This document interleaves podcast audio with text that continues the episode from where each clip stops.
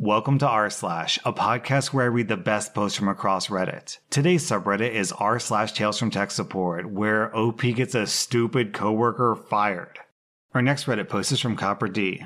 A call comes in. A user is reporting that her keyboard is becoming erratic. It's possessed. I grab a replacement keyboard and head down to her office. I get there and I begin to make sure that she does indeed have a faulty keyboard and not just some gunk sticking the N key down. I open up Notepad and I'm immediately barraged with in in in in in in in in in in in in in in. Everything seems fine otherwise. The keyboard I brought down is the same model as the replacement that I brought over. It's relatively new, so no sticky keys either. She may very well have a faulty keyboard. Until I move the tower and notice a second wireless keyboard sitting on the side of it, laying flat on the floor with a stack of papers and a tissue box sitting on top of it. I pull the wireless keyboard out and I notice the N barrage has stopped on the screen. I press the N key once and the letter N is added to the word file. Exorcism performed. Demons banished. I am now a priest. Our next Reddit post is from Weaponized Origami.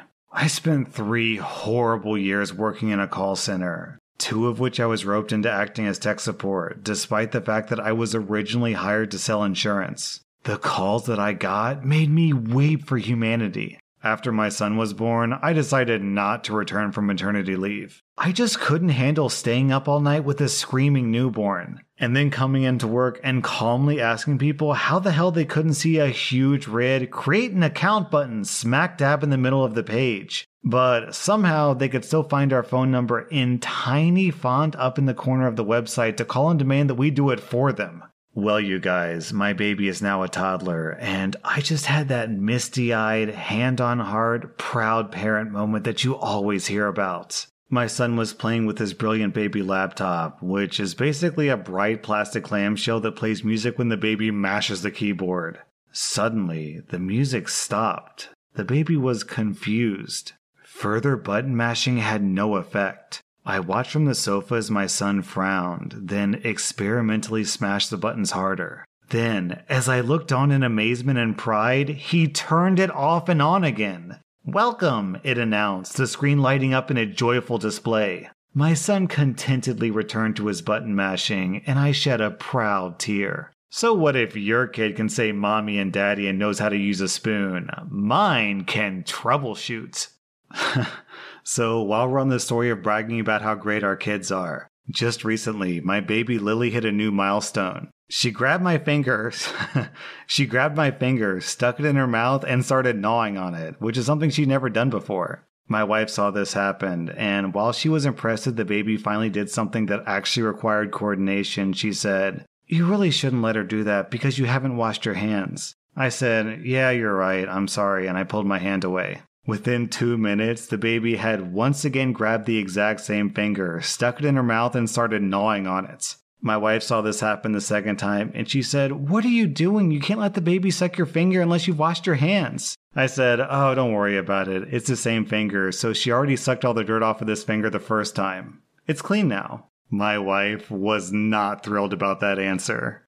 Our next Reddit post is from Guitars Don't Dance. So, my story starts on what was a normal day taking calls on the front line for a large cable company. The job paid well, and for the most part, the people that I dealt with are fairly nice to talk to. Quite often, we'll get calls from seniors who are having problems with their TV. Now, my heart does go out to some of these folks because up until recently, we would supply straight analog cables to many homes. However, nowadays we use more advanced digital equipment, and this has caused a lot of frustration with older people who don't know how to operate that equipment. For example, having to switch your TV to video or HDMI to get the picture. So, oftentimes, we get customers who are repeat offenders with long ticket histories on these types of issues. So, anyway, I get a call from an older gentleman who's quite bitter and mean right off the bat. He did not like that I had to ask for his address and phone number to verify the account, and he hated that he had to speak with a machine before reaching an agent. I have some experience handling these types of customers. However, this call was going to be a little different.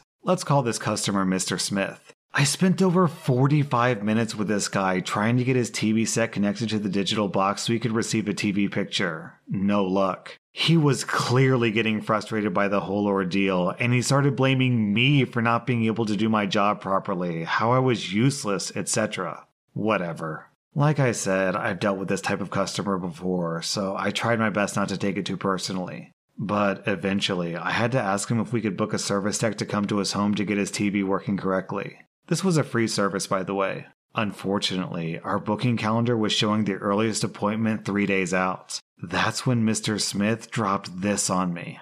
Don't bother sending out a technician because I'll be dead by then. I'm 94 and TV is the only thing that I have left. Are you really going to make me wait for a tech? I instantly felt bad. I mean, I've heard every complaint in the book as to why people don't want to wait for a tech, but this one kinda got to me. I'm in my mid 20s, so honestly, I can't even imagine how it must feel to utter those words. So I spoke with my supervisor, who said they see if they could get someone out earlier. So I let Mr. Smith know, and he was predictably not very happy with my answer. At that point, it almost sounded like he started to cry, and he started talking about how he has no family left and no friends who come visit him either. Man, I felt terrible. So I took it upon myself to ask Mr. Smith if I could pay him a visit. He lived in a small city one town over from where I was, so not a very far drive. He was a little shocked that I was willing to do this, but he sounded thankful that I was willing to personally come out and help him. So I drive over to his residence and meet him. Within 30 seconds, I had fixed his issue, and I even brought him a simplified remote to avoid this problem in the future. That's when he started crying. He started talking about how he hadn't actually spoken or really interacted with anyone for years. He gave me a hug and he told me how thankful he was that I had come out to help him. And he told me how sorry he was for being so mean to me earlier on. I said it was no problem and I was happy to help him, and that was it. I left. Three weeks later, my supervisor came to my desk and asked me if I could come speak to her about Mr. Smith's account. Turns out, Mr. Smith had sent the cable company a handwritten letter outlining how thankful he was for helping him with his issue, and how it really made an old man happy again for once in a really long time. The company framed that letter and put it on the wall in our front entrance to retail. I guess the moral of this story is that no matter how nasty someone is to you over the phone, sometimes they're not always a terrible person and they're just going through something. I still think about Mr. Smith occasionally when I get those nasty customers, and it makes me feel a little bit better. Anyways, thanks for reading. I just thought I'd share how this one call changed my outlook on life. Man, OP, when your manager came in to talk to you about Mr. Smith's account, I was pretty sure that you were going to say that Mr. Smith was dead. So I was pretty relieved to see that wholesome outcome instead. Good job, OP. Our next Reddit post is from Universal Binary. This is my all time favorite interaction with tech support. Late one December evening a few years ago, I got an unexpected call from my boss. He said there was a fire at the office and I might want to come in and see what was going on. So I did, and by the time I got there, the fire was mostly under control. A couple dozen people and I were standing outside in the parking lot waiting for the firefighters to give us the all clear to enter the building. We had internet service through an awesome local internet service provider at the time. It was kind of a small company that really cared about service. While I was shivering next to a fire truck, my cell phone rang. It was one of the techs from that company. We used to share an office at a different company years ago, so I knew the guy well.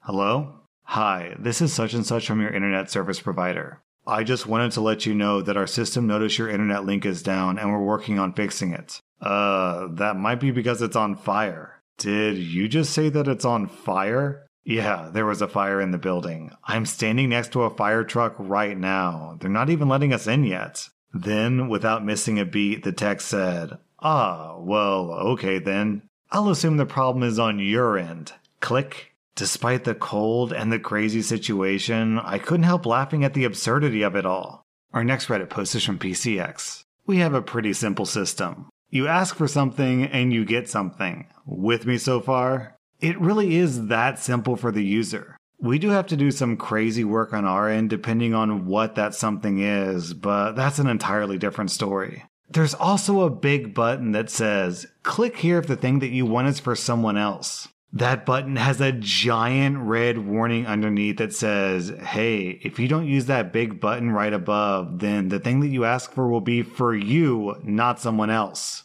Also, if you're asking for item X and the system detects that you already have an item X, and the system will say, Are you sure that you don't want it for someone else? Because you already have that item. So, anyways, enter user A. This user supports many other users. Their department might get a lot of turnover because every month they get at least one new person. Or maybe they're expanding. Who knows? It's not my problem. Like clockwork, on the second Monday of every month, we get the same ticket. I asked for item X for a new hire, but they never got it. Please fix. I am not kidding. Literally every second Monday of every month for the last year or so, we've gotten that same ticket. Can you guess what went wrong? Let me give you a hint. It has something to do with someone not using the giant button and not reading the two different warnings or pop ups. I had gotten really tired of sending that same user the same email every month.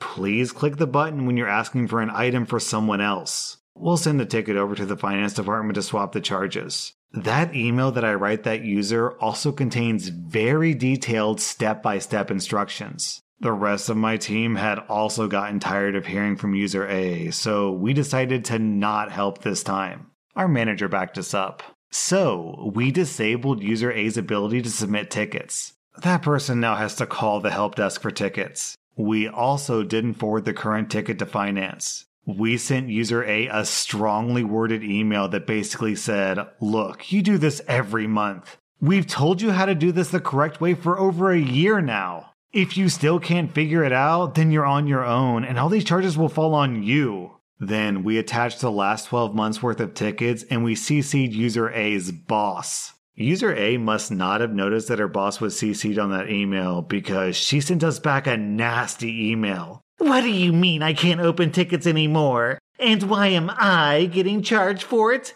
Do you know who I support? You will fix this now or my boss will hear about this. Her email included other comments about how stupid our system is, how incompetent my team is, and other non professional language. Her email was also largely in caps. We didn't get around to responding until after lunch, but as it turns out, we don't need to respond anymore. User A's boss had apparently responded. I apologize for user A's behavior. Please don't let her behavior affect the wonderful support that you provide to our department. User B will now be responsible for interfacing with your team to get items for new hires. Please grant user B the permissions that user A previously had. I read through the instructions you sent user A and I tried it out, and it worked as expected. User B will be using those directions to complete her work. You also, please see ticket number such and such for terminating user A's network access.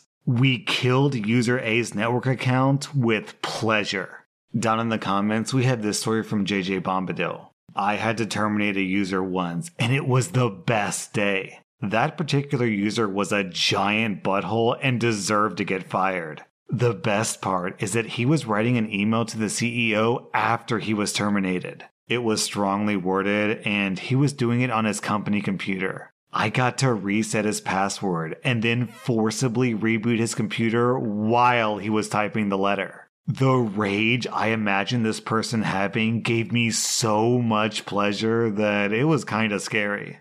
Our next Reddit post is from Sekas. Hello, IT. Hi, I need your help. Okay, what's the problem? I need you to incubate something on my computer. I think to myself, oh, what fresh hell is this? Incubate? What do you mean? Look, if you can't help, can you just put me through to a senior tech? It's not that I can't help, it's that I need more information about your problem before I can help you. It's simple. There's something on my computer and you have to put in incubation for me. What type of file is it? I don't know. I can't do anything because the program needs admin rights. That's why I need you. Have you downloaded a file or been on a dodgy website? I don't need the fourth degree here. I just need to get this incubated so we can both go about our day. If you right click on the green W at the bottom right of your screen and select Scan Now, it'll run a check for anything bad and we can go from there. I can't do anything with that because when I click it, it says, please contact the network administrator to access blah blah. I need you to right click on the icon, not left click. I know what I'm doing. It says I can't. At this point, I'm thinking, clearly I have to escalate this to the help of Moron Division. I say, there's no need to raise your voice. I'm trying to help you. It's simple though. I need your admin rights so I can move something to incubation. It's not hard. Okay, I'll remote in and have a look. Please click the rescue me icon on your desktop. Finally, you're going to do what I asked for in the first place. I am done with you. When I get into this guy's computer, I spot something, so I wave down my manager. I tell the guy, there's no such thing as incubation or an incubator on your computer. You mean quarantine. You believe that you downloaded a virus or opened a malicious website and you got yourself some malware, and this doesn't happen on its own. You have all the tools needed to diagnose and hopefully remove the infection. You have two buttons on your mouse, one on the left and one on the right, but you refuse to click the correct one in the correct place. I've taken over your machine and I'm currently running the scan for the issue. I can also see from your open internet pages that you've been trying to access a number of torrent websites. There are many malicious advertisements and links on those websites that are designed to trick you and get you to visit illicit sites or download questionable files. You're in breach of company policy by using company property for questionable and illegal activity. This will all be logged and reported. I can see from my console that your system has automatically blocked over 20 threats a day, so this is clearly an ongoing issue for you. Uh, what?